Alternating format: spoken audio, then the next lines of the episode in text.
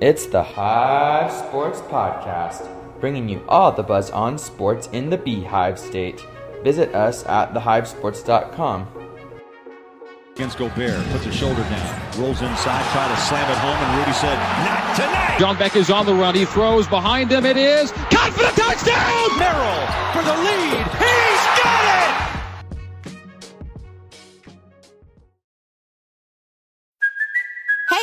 Cuoco for Priceline. Ready to go to your happy place for a happy price? Well, why didn't you say so? Just download the Priceline app right now and save up to 60% on hotels. So, whether it's Cousin Kevin's Kazoo concert in Kansas City, go Kevin, or Becky's Bachelorette Bash in Bermuda, you never have to miss a trip ever again. So, download the Priceline app today. Your savings are waiting. Go to your happy place for a happy price. Go to your happy price, Priceline. Hello, everybody, and welcome to the RSL Sundays podcast here at the Hive Sports, brought to you by myself, Ethan Kershaw, alongside Alex Maurer to, to bring you all things RSL for this last week. Alex, my guy, how are you doing? I'm doing good, but one thing that has me incredibly worried just about the future of this podcast and the future of my RSL coverage is that my U13s played to a thrilling 2 2 draw today but it was a game I found myself saying in the post game presser that uh, it was a game we should have won because we created a lot of really good chances and we got unlucky in two moments. We, fell asleep for two moments, and those were the two goals scored against us. So, uh, a lot of cliches in my post game presser, a lot of. Blame dodging on my part perhaps. I was also too scared to go three in the back for like the final five minutes and send everybody forward and try to find the game winner because i'm a coward and i just didn't think that i had it in myself or the team had it in them to go chase after it.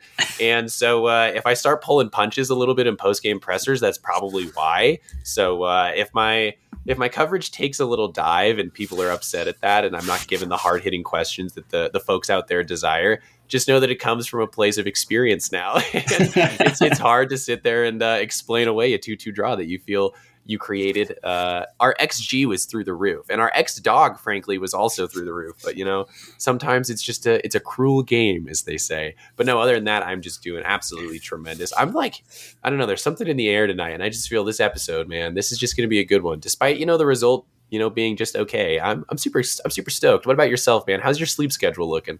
I agree with you. Uh, my sleep schedule is still not great, but uh, a little bit more, I think, than, than last week, which is great. So slowly and surely getting there. The baby's still keeping me up at night, but um, I think we'll get there. She's getting a little bit better, so that's good. But um, is she reading yet?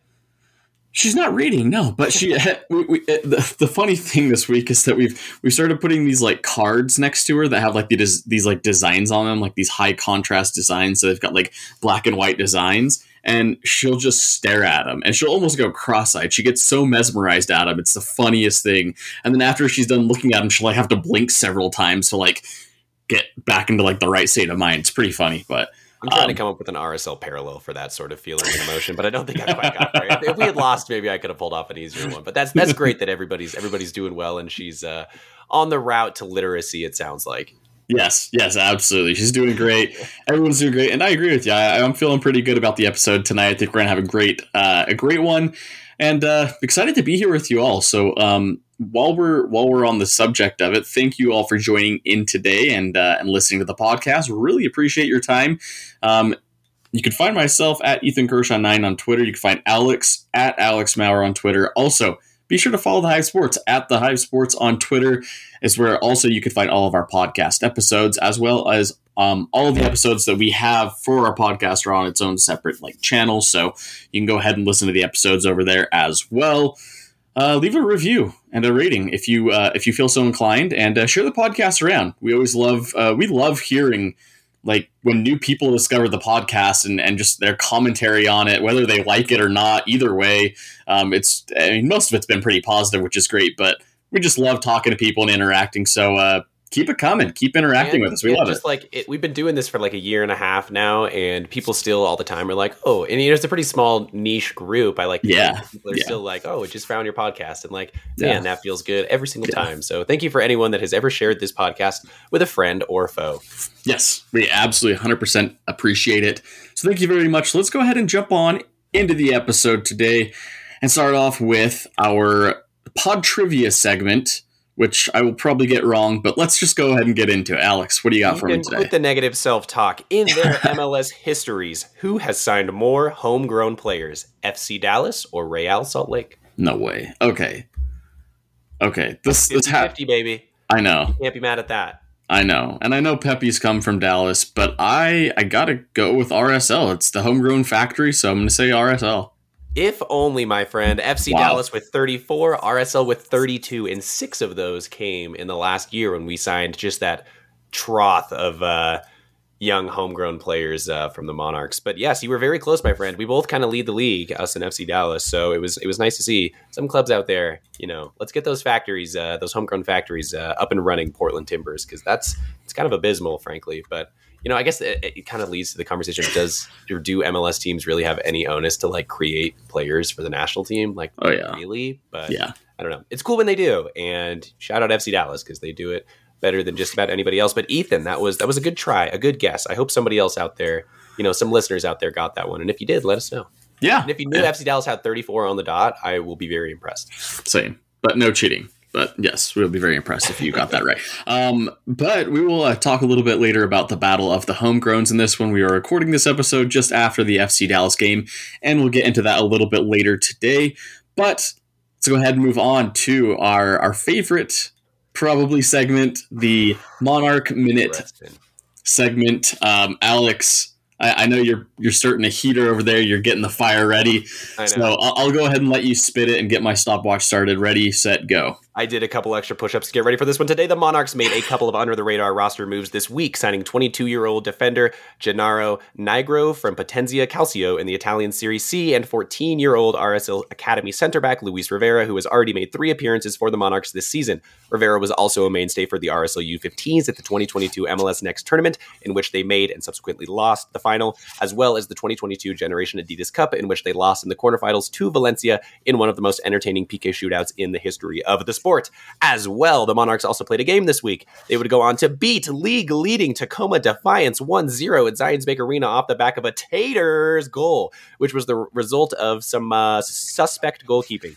Despite going down a man in the 64th minute, it certainly helped that first teamers Eric Holt and the aforementioned Taters played major roles in this game, but other Monarchs showed well too. In particular, Axel Kei had a chance after chance in this one and was incredibly unlucky to not come away with a headed goal off of a Benji Rodriguez cross in the 56th minute. As well, goalkeeper Gavin Beavers, who has played the vast majority of minutes in goal for the Monarchs this season, as Jeff Dewsnup has missed the entirety of the year to this point, came away with some sensational saves. The recent run of decent form has seen the Monarchs climb the MLS Next Western Conference standings all the way to 10th place and second to last in the conference. But hey, improvement is improvement. And lucky for the Monarchs, the next team on the schedule are the 11th place Portland Timbers 2, with only two home games left this season, and this one being one of them. It's time to get out to a Monarchs game if you haven't already this season. How did I do? Did excellent. The uh, the Monarch minute and twenty eight seconds, so just right. slightly over. But there was a lot to cover in there, so I'll I'll give it to you. It Um, was. I appreciate it, Ethan. Thank you did, so didn't much. didn't Benji Rodriguez also got a red card in that game? He game? certainly did. He was a sub Yes. that got a red card too, which is, uh, you know, the best kind of red card, if you ask me.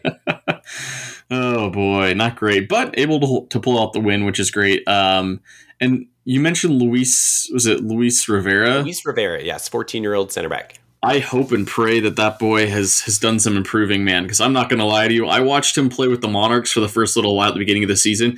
Man was getting blown by every time. He's had three Monarchs appearances and something like 200 minutes, and has looked like a 14-year-old playing Yes. against semi-professional, professional soccer players. So I think it's fair. Not everybody's going to come in and be Axel Kei at 14 Yes. years old. Luis Rivera has a very bright future ahead of him, and hopefully, if he gets you know a couple more minutes here in the Monarch season, he can be poised for a big leap next year.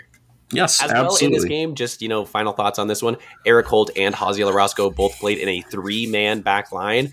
I would keep an eye on that because I would not be stunned at all. We'll get to it, but if RSL switches to a three back three man back line in this uh, midweek home game against the Minnesota United, but uh, just keep an eye on that. Just know that that happened, just so you got a little bit of context for if we see something a little bit. A little bit sneaky and a little bit wild from RSL and Pablo Mastroeni in this uh, this midweek game, but I digress. I've gotten ahead of myself. Well, we'll talk about that preview uh, a little bit later, um, but just a little bit of a tidbit. Um, I, I guess going into that preview, if I'm Pablo, you got to be at least considering playing a guy like Haziel Orozco as the third center back instead of Eric Holt after what happened last week. But we'll get into that that later. Um, all right, let's go ahead and jump into our news segment. A little bit of a newer segment that we've kind of forgotten to to include at times, but there's just one piece of news, today. You know, so it's yeah. always a big big news week. Yeah, so just one piece of news, um, Alex. I'll, I'll I'll leave this to you about the David Ochoa ESPN article that came out this week. Obviously, we know David Ochoa has left the team, has joined DC United. This article just came out recently, kind of with some more information on the situation. So, Alex, what are your thoughts on it? And because of what you say, he has left the team. I'm going to try to keep this brief. I've written it down so that I yes. get my comments short and concise. Uh, on the Ochoa ESPN article, all I'll say is that ESPN is one of the most reputable sources out there, and that's not to say they're never wrong. I've seen the Manti Te'o documentary. But in this case, they have provided the most nuanced, highly sourced, objective view of the situation I have been able to find. They spoke to both parties involved and reached what I think is a pretty fair conclusion. I hope that RSL has learned from this and will seek to be better and manage young egos more effectively in the future. And I hope David Ochoa storms into Rio Tinto September 10th and stands on his head and earns a move to Chivas. That's essentially what it comes down to for me. I feel at this point we've kind of exhausted the conversation, but that's yeah. not to say I am sick of having it because I am not. I have more gas in the tank if people want to keep uh, blowing up my mentions with Ochoa slander all I want is to see that the club has taken this as a lesson because if they don't, the problem is going to be, in my eyes, that we will repeat it. And it was mentioned on kind of the RSL subreddit that FC Dallas lost Weston McKennie for free and they made some immediate, definite changes to the way that they ran their operations. And they have reaped the rewards in recent years. Look at Jesus Ferreira and Ricardo Pepi as two of the, you know, pretty prime examples. Chris Richards is another if RSL sees this as an opportunity to look at themselves in the mirror and really grow from this and seek out ways where they were wrong and where they can improve, I have immense hope for the future. If instead they chalk it up to David Ochoa just being a real egotistical 20 year old and somebody that was always going to do this and there was nothing they could have done, then I'm worried because I think I, I, don't want to get very, very far ahead of myself, but Axel Kei has demonstrated some of, you know, kind of similar mannerisms yeah. and yep. similar sort of frustrated body language that David Ochoa exhibited very early on in his career. And I could just see that being an issue if they haven't found ways to better address that because that is their express job. So I that's kind of what I'll leave it with unless you got anything else to add. I am really desperately hoping David Ochoa re-signs with DC United and then transfers for a big money move to Chivas just so we can see some of that extra scratch. But I highly doubt that's going to happen. I would imagine he leaves on a free. But life goes on, the sun comes up, and it's, it's probably time for us to to move beyond the David Ochoa discourse, however badly I want to cling on to it and never say goodbye. No, I, I, agree with you on that. Um, I think uh, I think we can, for the most part, drop kind of the David Ochoa talk until the DC United game, at least. And then it's oh, it's on, and then it's on, and then it's on. But um, no, I agree with you. I think uh, as if you're going to be a homegrown team and, and base your team off of being homegrown, come, uh, bringing guys out of the academy like RSL has been doing. Um, there's a lot of kids that are humble for sure, but there's a lot of kids that that tend to, you know, sometimes have a bit of an ego. And so, if you're going to be doing that as a, a club and organization, you need to be prepared and ready to be able to handle that and manage that more effectively. So, I agree with you. If they learn from this uh, this uh, this situation, I think it'll be a fantastic opportunity going forward for the team to kind of redeem themselves and and you know do better in the future. Um, I agree with you on that. Um, so yeah, I absolutely agree. And uh, I think we've got we've got a lot to get to today, so I'm going to yeah. hop yep. right on into our Let's game recap. I'm looking at my notes from this one. I took handwritten notes for this game. I did Fantastic. my best to stay. I know I did my best to stay off. Look, I got like two full pages too. Man. Wow. I did my best to stay off Twitter for this one, and man, was that like so much more enjoyable. Not you know, a little humble brag for me because I've had to really try to limit my uh, Twitter screen time in recent uh, days, weeks, months, and years. So I know I know some people for that.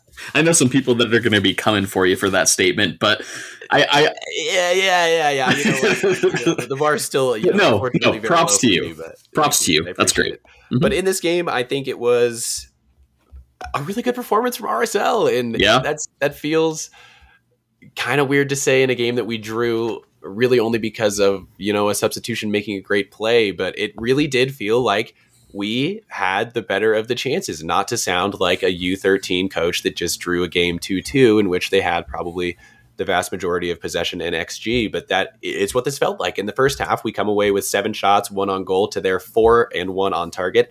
Unfortunately their one was very very on target and ended up in the back of the net. It was ping-ponged around in the box. A pretty poor clearance from Justen Glad, just kind of toe poking it back into danger. It gets deflected again. Aaron Herrera gets nutmeg, but not really much he could do, and it slides in under Zac MacMath.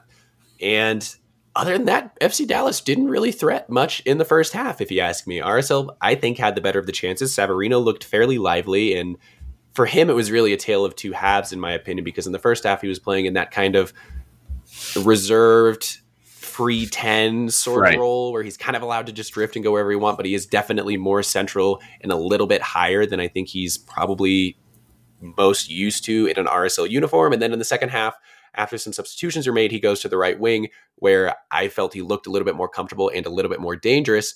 But that's not to say he was not uh, both of those things in the first half. And yeah, we continued to have the better of the chances and we're extremely close to coming away with a penalty kick. If Justin Meram was just about half a second quicker, we probably come away with one. It was initially called a penalty and then overturned via VAR, rightfully so, might I add. The goalkeeper did beat Justin Meram to the ball by just an absolute hair. But we continued to look dangerous, and Meram was one of those guys that really looked bright in this game. Pablo Mastroeni echoed that in the post game. He felt that Meram brings something different to the team that not anybody else on the roster really can. And that's saying something for a 33 year old player who just hit 2,000 minutes on this MLS season, the most he's had since 2017. 2017, that is a long time. This is an Crazy. absolute renaissance year for Justin Meram. Yeah. And I, for one, did not think he had this in him. I've got it in my notes early Same. on. I've just got a Meram. He's lost his legs through the 18 and 20 minutes. I was worried that he just didn't have it in him in a, in a hot night in Dallas, I tell you. But no, he absolutely turned it back on and was probably one of the most consistent possession players, especially going forward for RSO. As well, through this first half, we ended on, you know, kind of a high note. But uh, it was really the second half where we made our made our mark, obviously, with the goal coming. And for me, as you know, if, if it's a game of two halves, this one was really a game of like two thirds and another third because Yeah, in the yeah. 60th minute, Sergio comes off. My notes say bad, uninvolved, Chang off, and then I've got you know the little quotes indicating the same for him. And Anderson Julio and Rubio Rubin came on, and boy howdy did they change the way that we attacked in this game. Anderson Julio was tracking down balls in a way that I don't think Sergio was. Rubio Rubin unfortunately has the one major miss that everybody's going to remember, but other than that, I actually do think he was. I'm not going to say involved because I don't think that's probably fair. But good spots. He brought, he brought something different to the team because in playing in the middle, he allowed Jefferson Savarino to go out to the right, where I thought he was probably more impactful. That's and fair. that's not saying a lot about Rubio Rubin's performance, saying that his best attribute was allowing someone else to be good, but it is a thing that happened and a thing that wasn't happening earlier on in the game. So I'm going to give him somewhat of the credit for that, but it probably goes mostly to Pablo Mastroeni. Uh, and then the goal comes in the 70th minute from Anderson Julio, who scores with, mind you, his head. Something that earlier Yes, in the yes. season, Pablo Mastroeni had said was keeping him on the bench. Shocker. He was saying that Anderson Julio was not coming into games late. I remember specifically the Columbus game at home Yep. because he is not an aerial threat in the way that Sergio Cordova is. And now look at the stat sheet, Mr. Pablo Mastroeni. Sergio Cordova has one headed goal on the year, and Anderson Julio has two. So the stats Yes. don't lie, my friend. Uh, and Anderson Julio got in a great run too. Let's not forget that. Like it was a very good kind of sneaky front post run, scoring with his head that was uh, off of a whipped in ball from Aaron Herrera, and it was an absolute textbook Aaron Herrera assist, his second of the Yeah. season, and one that looked almost exactly like 80% of his assists last season. And I asked him about this in the post game, and he gave me an answer that really, really uh, made me smile. if, there's, if there's any way, if there's any way to describe it, I said, I said, look, Aaron, that was a, that was a textbook Aaron assist. Has the team done anything in recent weeks to get, or make, made a concerted effort in recent weeks to get you into those spots that have made you, that came so consistently to you last year, that have been kind of eluding you this year? And he says, I've been getting into those spots all season, in my opinion, but it takes somebody to put them in the back of the net. and I just absolutely brimming with confidence. Yeah. Just, just absolutely zero awareness that, or uh, uh, maybe that's not fair, but uh, in my opinion, Aaron Herrera's service has not been nearly as accurate, one or two, consistent as it was last season. But for him to come out and say that like his teammates were just not putting them away, and that's the reason he has two assists versus like the what 15 he had last season, to me is a little bit hilarious. And on a similar note, he was asked about uh, Brian Oviedo coming into the team, and he says, "Yeah, it's a good thing. He pushes guys. You know, rising tides raise all ships." Sort of cliche answer. And then I asked him, I was like, "Who's the guy that pushes you in training? If this is such a you know a vital thing to be getting the best out of every player?" And he said, "He thought about it, and he said." Myself. And, uh, again, just you just honestly you have to respect the confidence, you know, because it's it's truly he's a he's a great interview man. and he is a great interview because he is honest in a way that I don't think anybody else on the roster really is. Albert kind of had it too a little bit. Yeah. Albert was willing to just like, but but I mean, it's honest in his own head, but I don't think it's honest like realistically, if that makes any sense. Because I because I don't Yep. think he's been s- serving in you know fantastic balls all season like he like he apparently thinks he has. But I do think he's giving us you know his absolute his absolute truth in his own head, and I greatly appreciate that.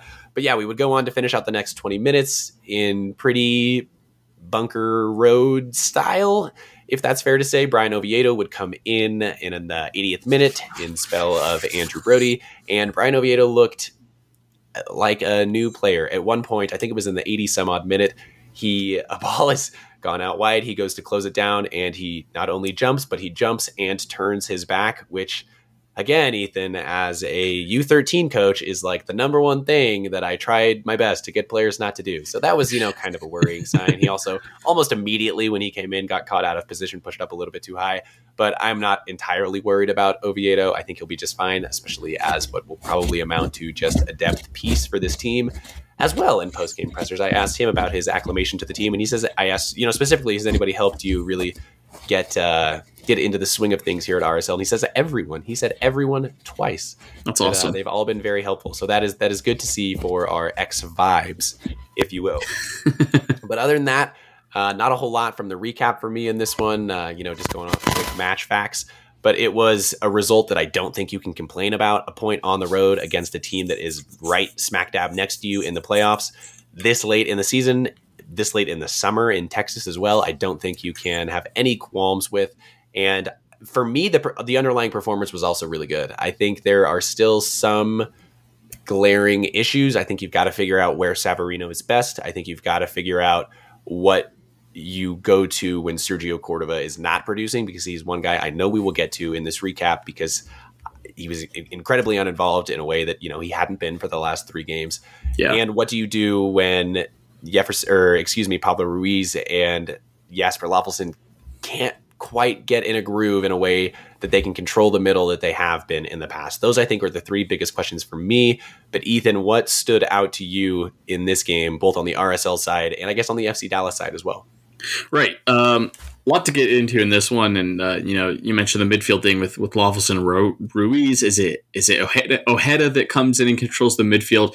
Is it someone like Diego Luna who pushes a little further up? Which personally, um, Diego Luna comes into this game in the 68th minute, which is great to see him getting some more minutes. But a guy like Diego Luna, I think warrants at least at least one start this season at some point. you would certainly, I mean, he started in Atlanta, but I see what you're saying, and, and I certainly hope that is correct. Yeah, I, I, I mean, okay, one more, I guess, one more start.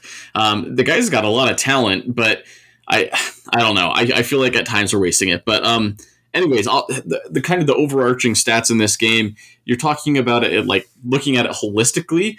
You say that you know you think RSL pulled off a pretty good performance in this game. I would say we maybe feel a bit slighted that we we should have maybe won this game. Actually, um, we had 16 shots in this game, six shots on target, as opposed to only three on, on target for Dallas, with 13 total shots for Dallas.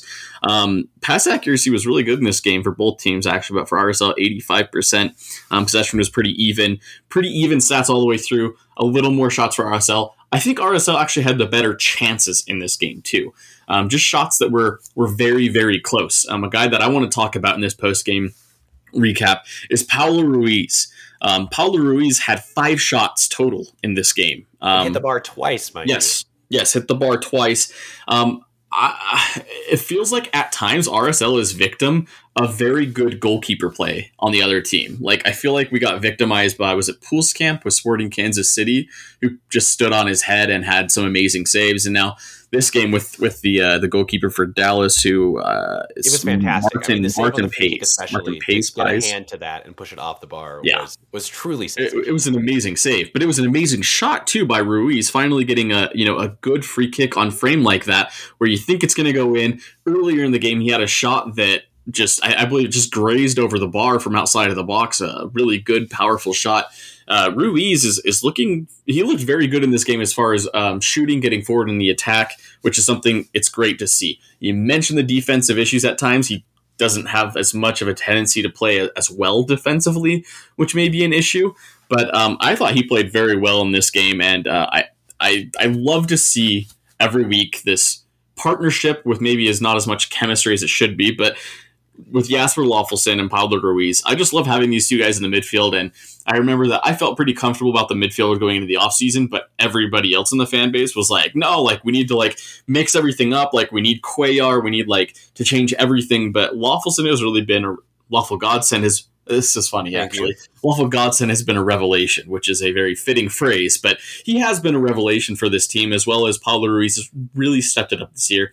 I just love watching this midfield. Alex, what do you think about this? Uh, yeah, this not to get not, not to get too far ahead of us, which is you know a habit I love to partake in every single week on this podcast. But Lawful Godsend is somebody that they are going to have to limit his minutes in this upcoming stretch, and that does worry me greatly because I asked Pablo in post game. I said, you know, I was just asking about you know the minutes he's going to have to limit. He mentioned because I asked, does he have any update on Löffelsend's injury because he did come out early in this one, and he said no, but he is a guy that we are going to have to be. I think it was incredibly careful with because they are they're very nervous about him having played too many minutes already. He was, he was laying down in like midfield or something with like an injury, I think, at some point yeah, in this and this has been a theme for Löffelsend Yeah. for a while now. I've asked more than Yeah. once about limiting his minutes, and he's actually skipped out on practices before in the past because, as Pablo mentioned in the post game again, that he plays his minutes are worth more than a lot of other players' minutes. He says he has so many dynamic movements, he's running so much, he's covering so much ground that his minutes, you know, don't ac- accurately reflect the amount of work that I think he puts in, or that I think the coaching staff thinks he puts in.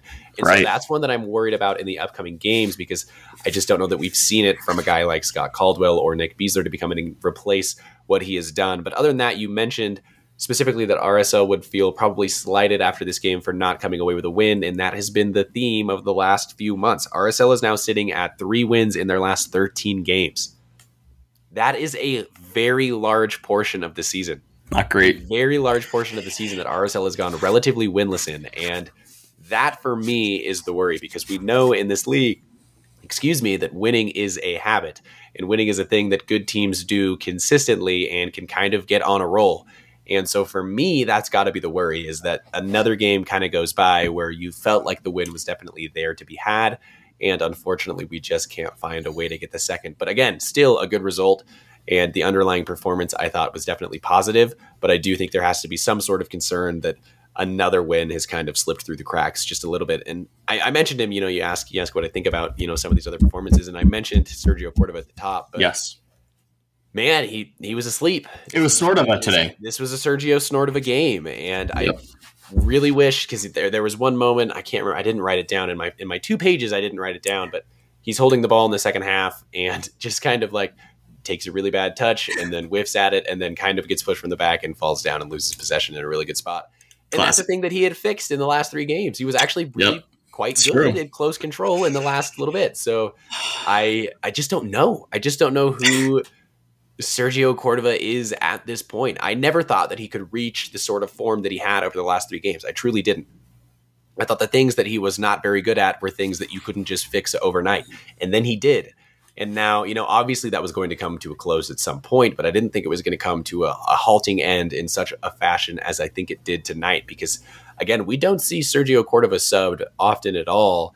And to see him come off in the 60th minute is True. a bucking of the trend, if you ask me, and an extremely positive one at that. I do think Anderson Julio offered a lot more going forward in this game. He comes in and was, I- I've written down in my notes here, an immediate impact on the ball that he gets from Brody on the left hand side, takes one touch to the outside, which was just a beautiful little turn. Past Matt Hedges, right? Yes, and tries to Yep. get his hips right and go back post, and probably should have gone with his left. But regardless, I think it was a play that I don't know that anybody else on the roster can do with quick Yeah. of speed in a small space like that. And for me, I want to see more of that. I want to see more Anderson Julio. And you know, it's it's the age old question here at RSL is if he is more impactful as a starter or as a sub. I think it's pretty clearly that he is more impactful as a sub, but he does Yep. need the minutes to be able Yes. to get integrated into the game. You know, 15 minutes, 10 minutes is not enough to do it.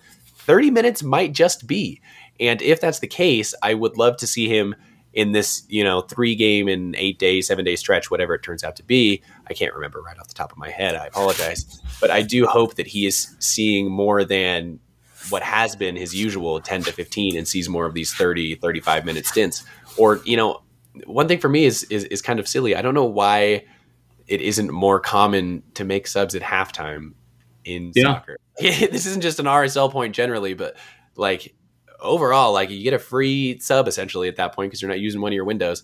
And I, I mentioned in this game specifically why on Twitter, why is Diego Luna coming on at halftime not a conversation we're having? I think Michael Chang had been getting, I, I don't know, is it fair to say pretty well overrun on his side? I think Justin Yeah. Aram really kind of given it all he could by that point. I don't know that he offered much in those 30 minutes in the second half that he played. So what's stopping us from making that sub happen? What's stopping us from being proactive in a way that you know really puts us on the front foot to come out of the gates screaming at a half? And I understand that you don't want to lose the balance and those sorts of things, but you get a 15 minute break to figure out all the tactical nuances of what you're going to do for the rest of the game. And RSL is not you know often a tactically nuanced team, but still, I think it would be would be beneficial and would be something that I hope we see, especially as Pablo's talking about having to rotate guys lots of minutes. I hope it's something we see at home on Wednesday, but but you know I'm certain we'll get to that. For my for my for my last Dallas thoughts, Zac MacMath was horrendous in distribution, and something that Something that we praised in the past, It should have been 2-0. It could have been 3-0 because there were two Yeah. plays specifically where he passes literally, literally directly to an FC Dallas player, and you know clearly he's not meaning to, but it was really bad, and both of them resulted in instant opportunities for Dallas. And this is something that we talked about earlier on in the year. It kind of got fixed, and now a lot like Sergio Cordova, it seems to be back to where it was to some degree. And you know, we talk a lot about guys. You know, Aaron Herrera does about guys pushing other guys in training.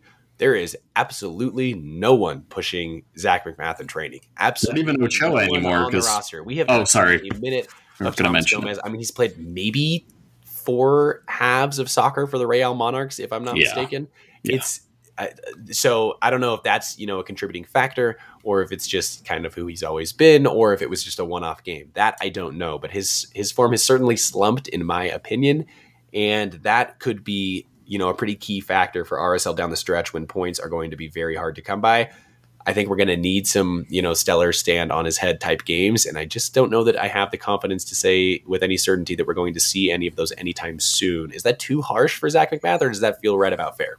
That feels right about fair, I think. Um, you know, we we said we weren't going to mention Ochoa, but Ochoa's gone and he's no longer pushing Zac MacMath for that starting job. And I'm sure Zac MacMath feels like he's got this one wrapped up. Like, but I mean, he does. He's right. Yes, he does. He does. Absolutely. Jeff Hughes been out all year. Like Thomas Gomez is who?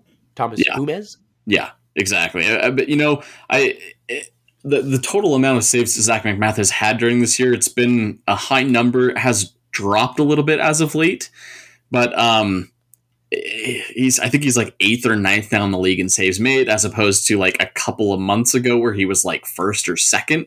Um, This is something shutouts, he's, Matt he's third Montgomery of uh, RSL off the crossbar talks about. He actually makes easier saves than league average, which is Yeah. which is interesting. I don't get too into the the deep analytical stats like that, but I do like the eye test tells me that he is making you know easier saves than I think.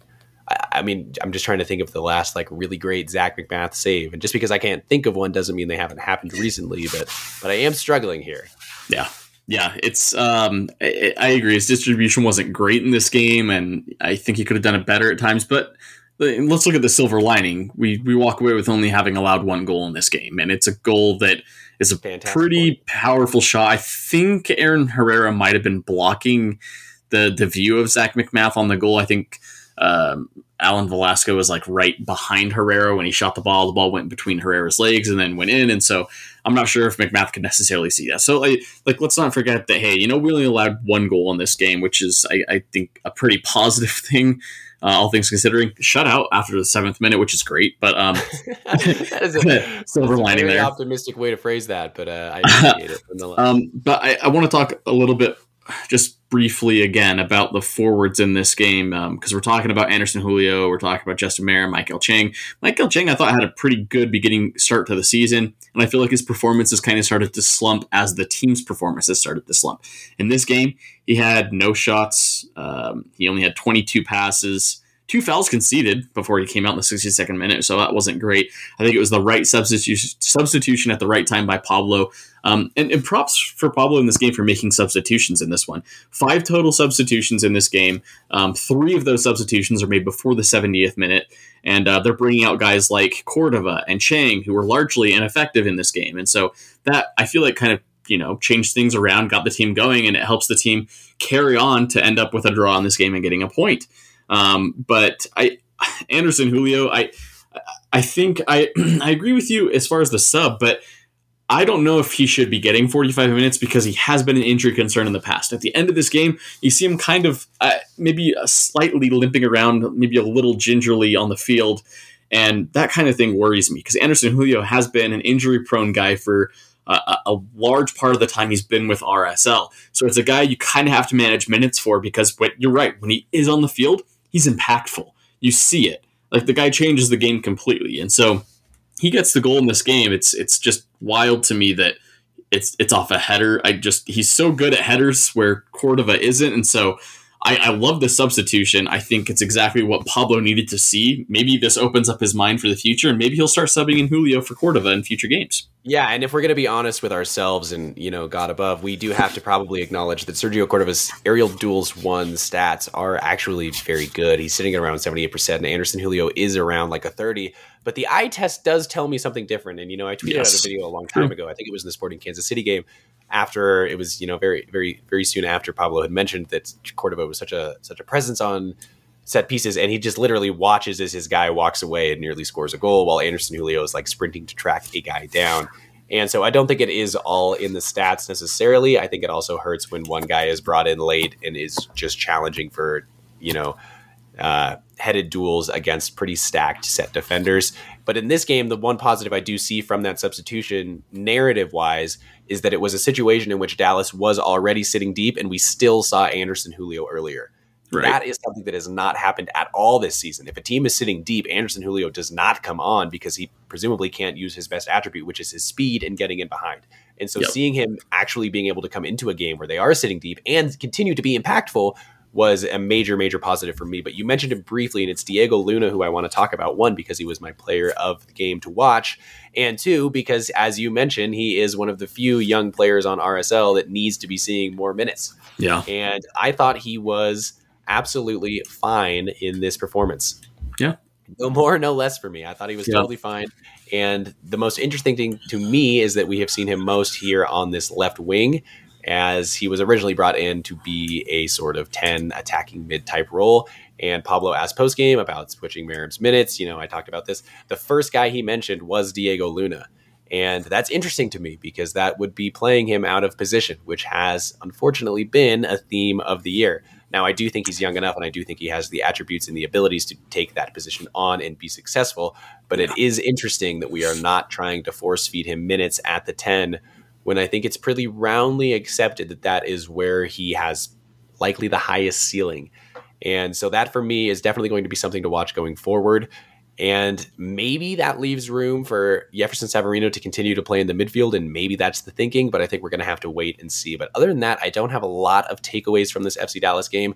The one thing being that Brandon Servania had a shot in the 89th minute from the penalty spot and he put it wide and high. if that goes in, I think yes. we are having a very different conversation yes. right now. And I think our post game press conferences were going to be very uh, tenuous or stressful in a way that they were not tonight because of the results. So obviously, you got to put it in the back of the net. The result is the result, and we're happy about it. But that's a tap in. Uh, it was very close. It was, it was like it was like it was, it was like the, the equivalent of a tap in. Pomykal puts away if he didn't yes. have to come out injured. But uh, yeah, it was a very very near uh, points lost on the road. But hey, the point is there in the standings now. When I look at them, and Ethan, if I do look at them, it is kind of a scary tale for RSL. Despite coming away with a point on the road, we actually dropped down to the sixth seed because Nashville put the hurt on Vancouver today. Yep. So we're sitting on 39 points, tied with Nashville but, on 39, but they've got us but, on good old fashioned goal difference. But Oh, but Ethan, we have a game in hand. We do have a game in hand. game in hand, Schmaman Schman, because we've got to play at home against Minnesota, who just trounced, trounced, I tell you, the Houston Dynamo because they came yes. back from one goal down in the 80th minute. So uh, it's going to be an extremely difficult match, I think. And I think there's no better segue unless you have something just absolutely burning to say about the Dallas Burn, excuse me, FC Dallas match. I, I do actually, and I want to just leave one more thing on the Dallas match before we move on, if that's okay. Um, so okay, Ethan. Thank you so much for speaking up. That's that's sort of self accountability, self advocacy. I just love to see it. Oh, thank you, thank you very much, Alex. I appreciate it. um, the I want to talk a little bit about the defenders. I don't think we talked too much about them in this game. I just want to leave a little bit there uh, about the defenders. Um, Justen Glad on on the goal, I think had a clearance that kind of went wrong. It went right to a Dallas player, and that's where the cross happened to Alan Velasco for the goal and uh, obviously through Aaron Herrera's legs. Herrera, I think, was caught ball watching just a tad bit on that play and wasn't able to get over to Velasco quite quick enough to get good enough positioning.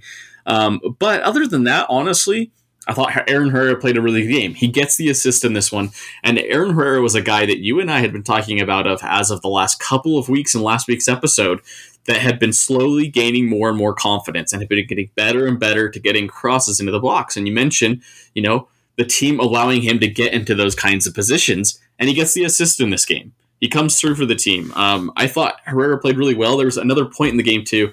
Actually, the the bacon hustle play of the game was a, a play where a Dallas player is coming down on the end. Uh, bacon, not a sponsor, but uh, the FC Dallas player is coming down on the side, and he gets past kind of the defenders, past Aaron Herrera, and it looks like he might have a chance to go in, uh, kind of pass it into goal or something. Aaron Herrera comes comes from the back of him comes sliding in behind. And a lot of times this season, we've seen Aaron Herrera make that slide and it be like a penalty or like a red card or something. But he did a great job on this tackle, times it perfectly. Great tackle on his end, and it ends up just going out for a goal kick. So I thought Aaron Herrera played really good in this game.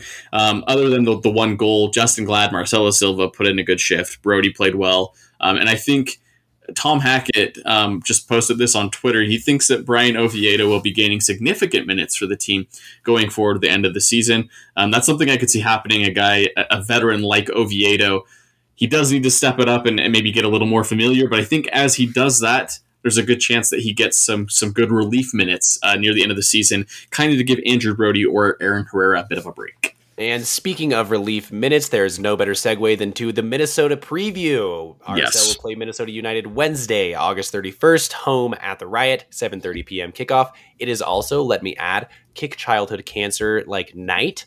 Yeah. And for that, we have been we have been slightly nudged in the right direction to mention now that if you bring a teddy bear, and you probably saw this on the broadcast, bring a teddy bear, and if RSL scores a goal, throw that on the field.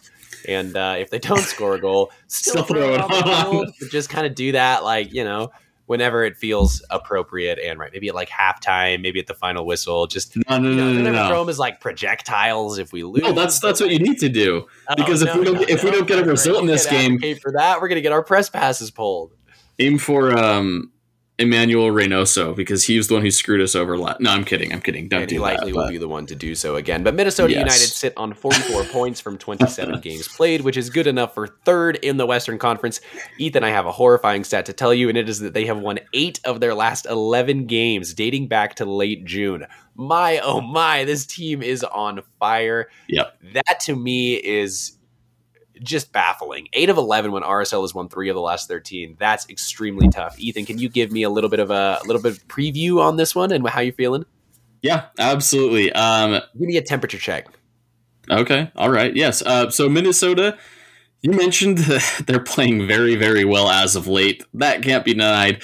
Let's not forget too that uh, this Minnesota team in one of their games that they ended up winning was against RSL. This game was on the road though in Minnesota.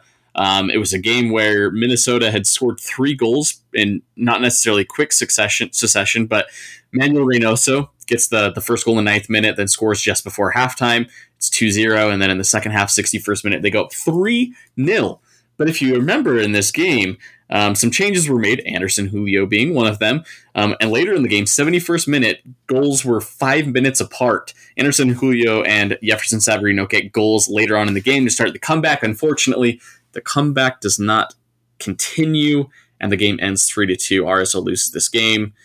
do you want me to make my score prediction first, or would you like to go first, Alex? Because you are uh, currently down in you the know, man. I, I yes, I will go first, but first I do want to make just a little bit of a, a little bit of a commentary on this game. I do think we'd see not wholesale changes, but I do think we see pretty significant changes to the starting eleven this week. I That's don't fair, think you yeah. give Oviedo those ten minutes he saw tonight if you weren't planning on starting him against Minnesota United. Because if not, what was the point of pulling an Andrew Brody who was playing fairly well for a guy that had just joined the team and was not really interested, or I guess not interested, but not needing to see minutes. So I think I think uh, he probably sees the field.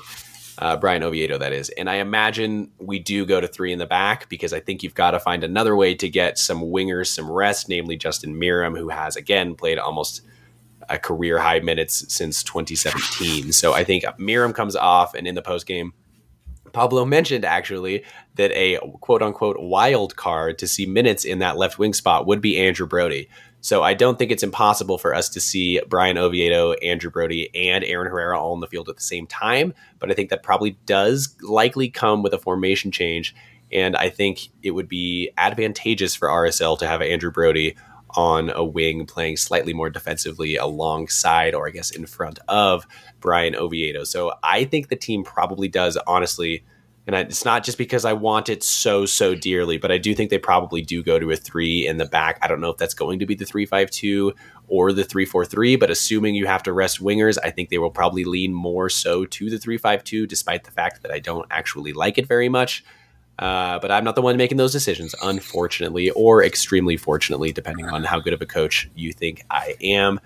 Uh, but I hope to see some heavy rotation, but I also am extremely cautious about heavy rotation because, man, this is a flying Minnesota United team, and they they worry me. So if I had to give a score prediction for this one, I am horrible at these. My track record is just absolutely horrendous in the what 25 games we've made predictions because we missed two. I have 7 points.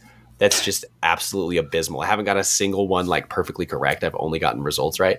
But if I had to and I do and I'm looking to make a comeback in these standings, I'm going to go with an RSL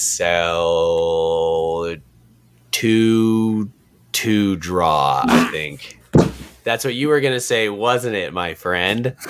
That was a very big reaction for those of you that can't see this uh, video recording, and that's none of you because we don't record these. But man, that was a big, that reaction. You, you can't go 2 2 now. You can't. I've taken it. I've stolen it. I think Emmanuel Reynoso probably gets two, and I think Jefferson Savarino and Pablo Ruiz get two for RSL. That's exactly what I was going to say as far as the score prediction. You lied. You have to pick a new one. You have, I'm sorry. Legally, you have to pick a new one. Oh my gosh. Dang it! I had I had thought about this one for like since the second half of the Dallas game tonight. I was thinking about this prediction. I was like, what do I do? And I was like, I'm feeling good about two two. I had the stats and everything to back it up. Now I'm gonna have to change my narrative. So yeah. Well, I still would love to hear the stats. Back up my narrative for me, and then maybe you can give us yours. well, here's what I'll do. I'll, revamped on the fly narrative. I'll, I'll back up your narrative and I'll just say one one draw because I want to stick with the draw. And if they get two two, then you get the points. If they get one one, then I get the points. We'll just make that a little bit of a differentiator there. But one one draw, despite me wanting to go with two two, um, I, I want to kind of flash back to the and you mentioned you know it's a midweek game here. Pablo Mastroeni's probably going to use a little bit of rotation, but I, I really actually hope that he doesn't. And um, we'll, we'll get into the game preview for the second game. We've got two games to preview on this episode. It's the LAFC game, and um, personally, if I'm looking at these games, I think that RSL has a better chance to pull out a win um, at home against Minnesota. That's Yeah. it's nothing to take away from Minnesota, but they've got a better chance of pulling out a win at home against Minnesota. Bale and Chiellini are starting to get back in the rotation for LAFC. You really you you really genuinely can you really genuinely think that RSL goes on the road in LAFC to the like the best team in the league right now and plays against a Bale and Chiellini who we just played against at home and got thrashed four to one. You're telling me you think they can go there pull out a win with confidence? Like, absolutely not. I think they've got a better chance at doing it, doing this against Minnesota. And so, while there might be some rotation, I hope that the, a majority of the team stays the same. Now, if we're looking back to that game where they had last played against Minnesota, that game was three to two, right, Alex? That but is correct, my friend. If you look at the lineup in that game, it's a bit different from what we have been seeing as from games as of late. Johan Kappelhof started this game instead of Justen Glad. Justen Glad's back. I really hope we don't rest him in this game. Um, I don't think I guess, there's any reason to. So yeah, I, I, I, you know, I guess that could be a segue in my one to watch. My one to watch is going to be Justen Glad for this game because Kappelhof started last game against Minnesota. Uh, obviously, allows some goals. I think the, the partnership between Marcelo Silva and Justen Glad is great. And if Justen Glad brings his A game in this one, that's how this team's going to pull out a result defensively. Mention Emmanuel Reynoso, Franco Fragapane, like Minnesota's got a bunch of guys that can score goals. They've got some very good attackers. They've been hot as of late. If you're going to slow them down, you got to play well defensively. I think Justen Glad's going to be a huge part of that. He and Marcelo Silva are really going to have a lot of work to do in this game. Also, Scott Caldwell started that last game they played against Minnesota. Um, not great. I would prefer Löffelsend to play in this game, but we we are aware that he probably needs a little bit of rest, looking maybe slightly injured at times in this game, and so that might be the way to go. I would not like to have Caldwell start in this game, but if it happens, it happens. So Justen Glad, my one to watch, my score prediction one to one. Alex, who is your one to watch in this game? I think you make a lot of really good points about going all in on this game because look, we can just chalk the LAFC one up to a loss. I know yeah. crazy things have happened. We've won there in the playoffs, but yeah but let's be real that's that's just you know probably an unlikely scenario that we go in there and get even so much as a result so i, I think yeah. you're right and i think we you know i said we were probably going to see a lot of changes across the board and you've maybe convinced me that that's not going to be the case but my one to watch remains the same regardless because we know he'll be there and it is one zachary mcmathery because man i really do feel like he has taken a slight step back in his form uh, thus far yeah. on the season as to where he was you know probably you know closer to the midpoint way I agree. The year, and it's a worry because it is. I, I think we have to legitimately look at it now as a hole on the roster or a hole on the depth chart because there, there, truly is just no one pushing him, just nobody at all. I think Gavin Beavers is an extremely talented goalkeeper, and I think he will be in contention for the starting spot next year. But at this point, I think it is very clear that he is not not a player seen that way by anyone in the RSL front office or coaching staff, and probably for good reason. So for yeah. me, Zach MacMath is the one to watch because again, his his distribution was horrible. It was it was really really bad, and there were two moments that could have really put us in a bad way in this game against FC Dallas. And if that continues, I do think Minnesota United has the quality up front to really punish those sorts of mistakes similar to Dallas, you know, I would have said probably the same thing about them. They just didn't have it on the night. But Minnesota certainly worries me from that regard. And I expected them to push up a little bit higher than Dallas did. Dallas did defend quite deep in this game, honestly. Uh, and so if Minnesota's got higher numbers upfield when they make those sorts of turnovers, I could see I could see that being an issue. But I also do think that Zac MacMath is capable of playing to a higher level than we've seen in the last couple games because we have seen that level earlier on in the season. So I yes. do want to see if yep. it is a, a, continuation of the current narrative or if it is kind of a diversion in the road to a new or uh, renewed sort of form for Zachary McMathery. So he is my one to watch, Ethan. Awesome. Yeah, Zac MacMath will be vital in this game, and uh, his distribution. Keep an eye on that because it wasn't great this game, but it had been good, uh, I guess, the couple games before then. Um, so keep an eye on Zac MacMath. Keep an eye on Justen Glad. Alex predicts a 2 2 draw. I predict a 1 1 draw. Drop your uh, score predictions in um, our, our comments or for, I guess, the post when we post out this episode or anywhere really. Let us know what you think uh, if, if we are going to get it right or wrong. But let's move on to the LAFC preview for this game. LAFC is currently, no surprise, first in the standings uh, in MLS play. Uh, the game will be on Sunday, September 4th. So, Sunday game, we might be recording next week's episode a little bit later in the week on probably a Sunday instead of recording on like a Saturday night like we normally do.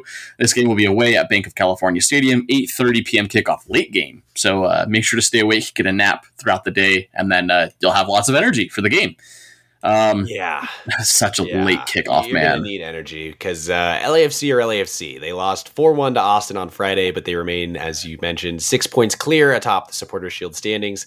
and the cream of the crop of Major League Soccer, in my opinion. But uh, they also do play midweek, similar to RSL, against the Houston Dynamo on the road in Texas. Ooh, So you know, Scary. You've already got that narrative baked in that like they're going to be tired. They played at a humid no way, man. night, so uh, Have you seen where Houston is in the standings right now? I mean, Keep- they keep still scrolling. play the game. The Heat, Keep he doesn't care where Houston is in the standings. Yeah, but guess what? Bale and You're still going to have the excuse, but I bet no, Bale and I mean- Chiellini don't even play in this game. Poor Houston fans. Uh, yeah, poor Houston fans. They're lucky. They're lucky they don't have to go against Giorgio volleyball star Chiellini. But I think that is, you know, not a, a not an advantage in the slightest because you know clearly it's it's similar to one Real Salt Lake playing midweek. Yes. But I I don't know that there's points to be had here. I mean, Yeah. Austin proved that it can be done. This team can be beat. But let's be honest, we're not Austin. We're not playing at home.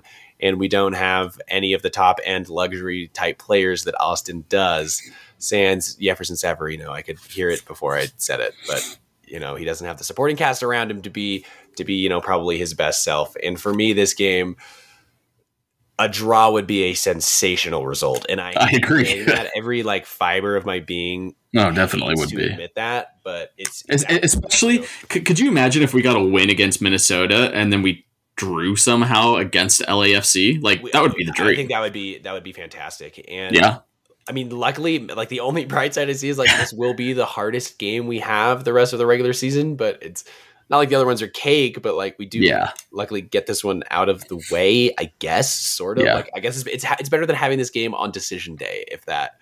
That's that's the that's the silver lining I'm having to take away here because I am I'm very nervous about playing LAFC in Los Angeles, but yeah, if, if there's any if there's anything to be had in this game, it's that we don't have to play it on decision day when we absolutely need points. That will come later on. But for me, this game is going to be won and lost on whether or not we can finish on the night. We've had too many games where we've created really good chances and we just can't find the back of the net. And for that very reason, my one to watch here would be Sergio Snortova or Skortova. It'll depend on who shows up in Los Angeles at Bank of California Stadium. I, I just don't know. I, I mean, I don't he got the goal last time we, we played him. I, I don't know. I don't know who Cordova is. At this point, we have Yeah. seen both. We have seen one for a more prolonged period. That would be obviously Snortova, but Skortova has existed in bunches the last month. So I, I have no idea. And that's why he's the one to watch, especially in a game like LAFC, because it's going to be a game where we clearly, obviously, certainly, I'll bet a million dollars have less possession, less opportunities. And in that type of game script, how can he find involvement? Because he did it in Salt Lake. He got a goal, he got a really nice header, and he scored against LAFC. He has done it. But can he do it on the road, a cold, rainy night in Stoke? Yada yada yada. Can he go in there and be involved in a in what is likely to be, to use a fantasy football term, a very negative game script?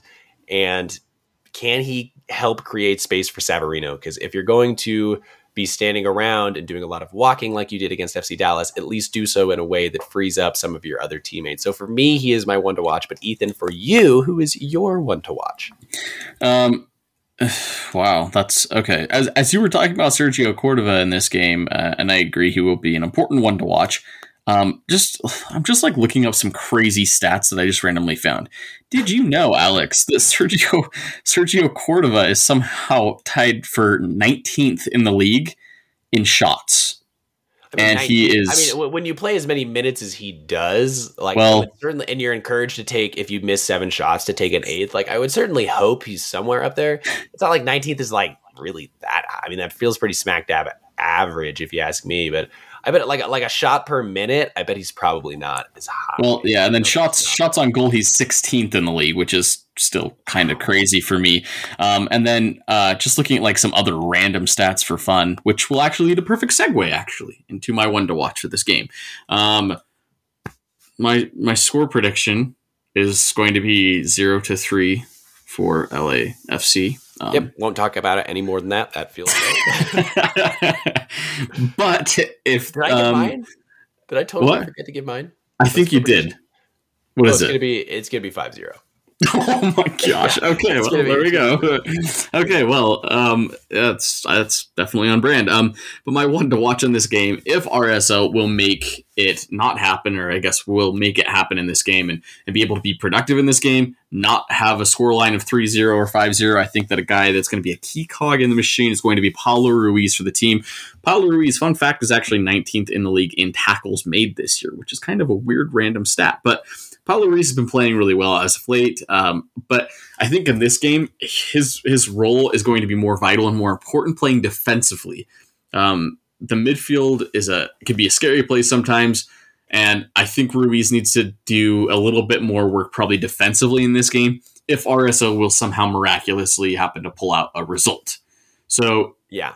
So if, if if RSL wants to have a good game, because we saw how how easy it was for LAFC attackers to just kind of turn guys like Justen Glad or Marcelo Silva inside out. Like Marcelo Silva and Justen Glad aren't slouches; they're amazing defenders, and so um, LAFC attackers are just that good.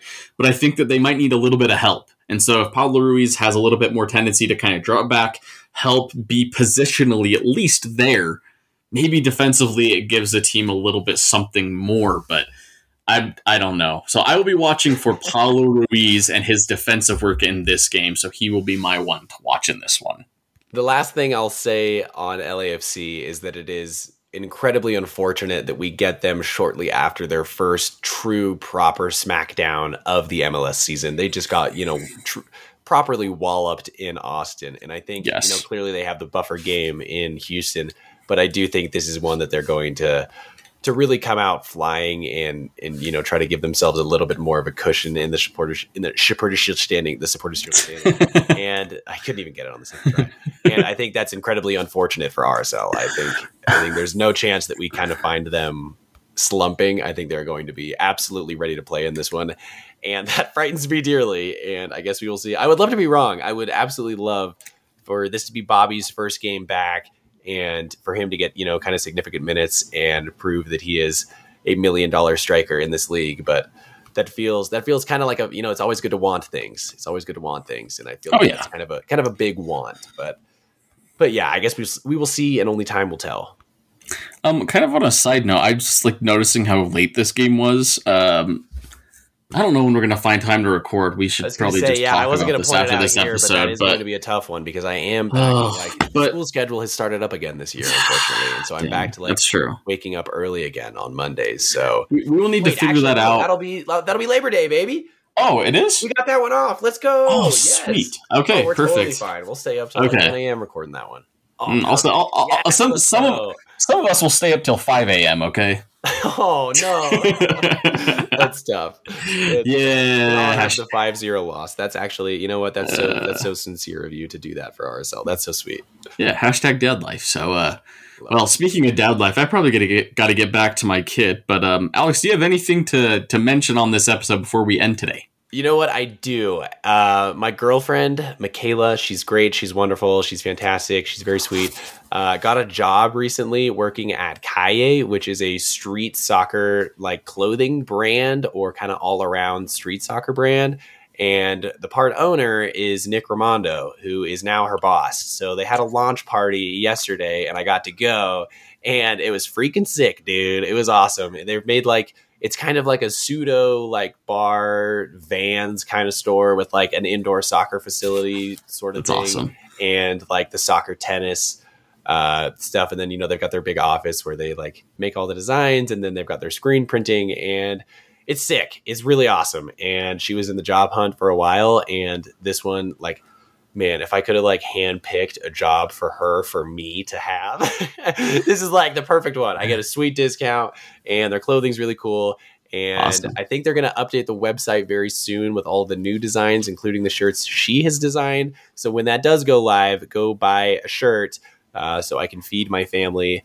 Uh, that consists of me, Michaela, and my cat. So if you want our cat Pickles to be eaten good, uh, if you want him to get that good Churu, uh, he really needs uh, really needs you to go buy some shirts. So yeah, that was awesome. That was so cool. Nick's like the nicest guy. He was very sweet. Uh, took time to like talk to me and Uber nerd about RSL and was like very very pleasant to chat with. But no, he's he's also I've been I've, I've heard from her just a great boss. So shout out RSL legend Nick Rimando for for doing that, and shout out Kaye for taking a chance on a college grad in a first time job uh, working graphic design. So so go look at their stuff Uh, hopefully, the website is updated soon with all the new shirts and designs and things like that. But yes, I just want to take this time to say I'm very proud of her and I'm very happy for this uh, opportunity that she has carved out for herself. Well, I'm sure the next away game for RSL, that place will probably be packed. But um, yes, yeah, I- totally. I, can't. I- I gotta get out to, there. like really market like an RSL game to come to come watch because yeah, the TVs are sick, the shuffleboard's cool. Like I got to get out there, man. It's- You're making me excited over here. Like, like truly, it's really fun. And their whole goal is to they've got a campaign to quote free the game, where they want to build um, like outdoor futsal courts uh, underneath uh, or next to like tracks lines, so that you know students can come play for free because now they have awesome. like every Salt Lake City school district student gets a free transport uh, tracks ticket or whatever. So they want to kind of use that to to give them places to play. And I think I think they're on to something very big potentially, and I think they're doing it in a really like honest, uh, integrity driven way. So I'm, I'm very I'm very happy to be you know even a adjacent tangential part of of that mission. So so shout out Michaela once again. Go buy a Kaye shirt so I can get pickle some Taru, and uh, just because it's a great shirt too. Like Yeah. I mean they're they're sweet. So uh, yeah, that's all, that's all I got though for this one. I think we've got hour and five minutes is not bad for a review and two previews and a news heavy and Monarchs minute heavy heavy week. So I think we did pretty well today, Ethan. Thank you so much for sharing this time with me. Uh, is your daughter currently awake or asleep? Like, are you going back to like go take a nice little nap, or are you going right back into daddy duty? I mean, I gave her to my wife while she was asleep, so I'm sure she's awake right now, probably crying. I probably got to go change a diaper or something. But Nice. Um, but anyways, thank you all for joining us today on the episode, Alex. Thank you as well for your time today. It's a very fun episode, so we appreciate you all joining in today. Uh, make sure to follow Alex at Alex Maurer on Twitter and follow me at Ethan Kershaw nine on Twitter. Also, you can find the Hive Sports at the Hive Sports on Twitter. Be sure to follow them. That's where you can find all of our episodes for this podcast. Once again, thank you all so much for joining us this week. We will figure out a time to uh, record for our episode next week and keep you all updated. But until then, we will talk to you all next week. See ya. TheHiveSports.com has all the buzz on sports in the Beehive State, covering prep, college, pro, and church sports. No way, really? Okay, maybe not that last one. If you want to stay in the know about all things Jazz, Cougars, Aggies, and Utes, then this is the site for you. TheHiveSports.com. We may even feature your high school, so check us out today at TheHiveSports.com. You can also follow us on Twitter, Instagram, and Facebook. Check out TheHiveSports.com because we got the buzz.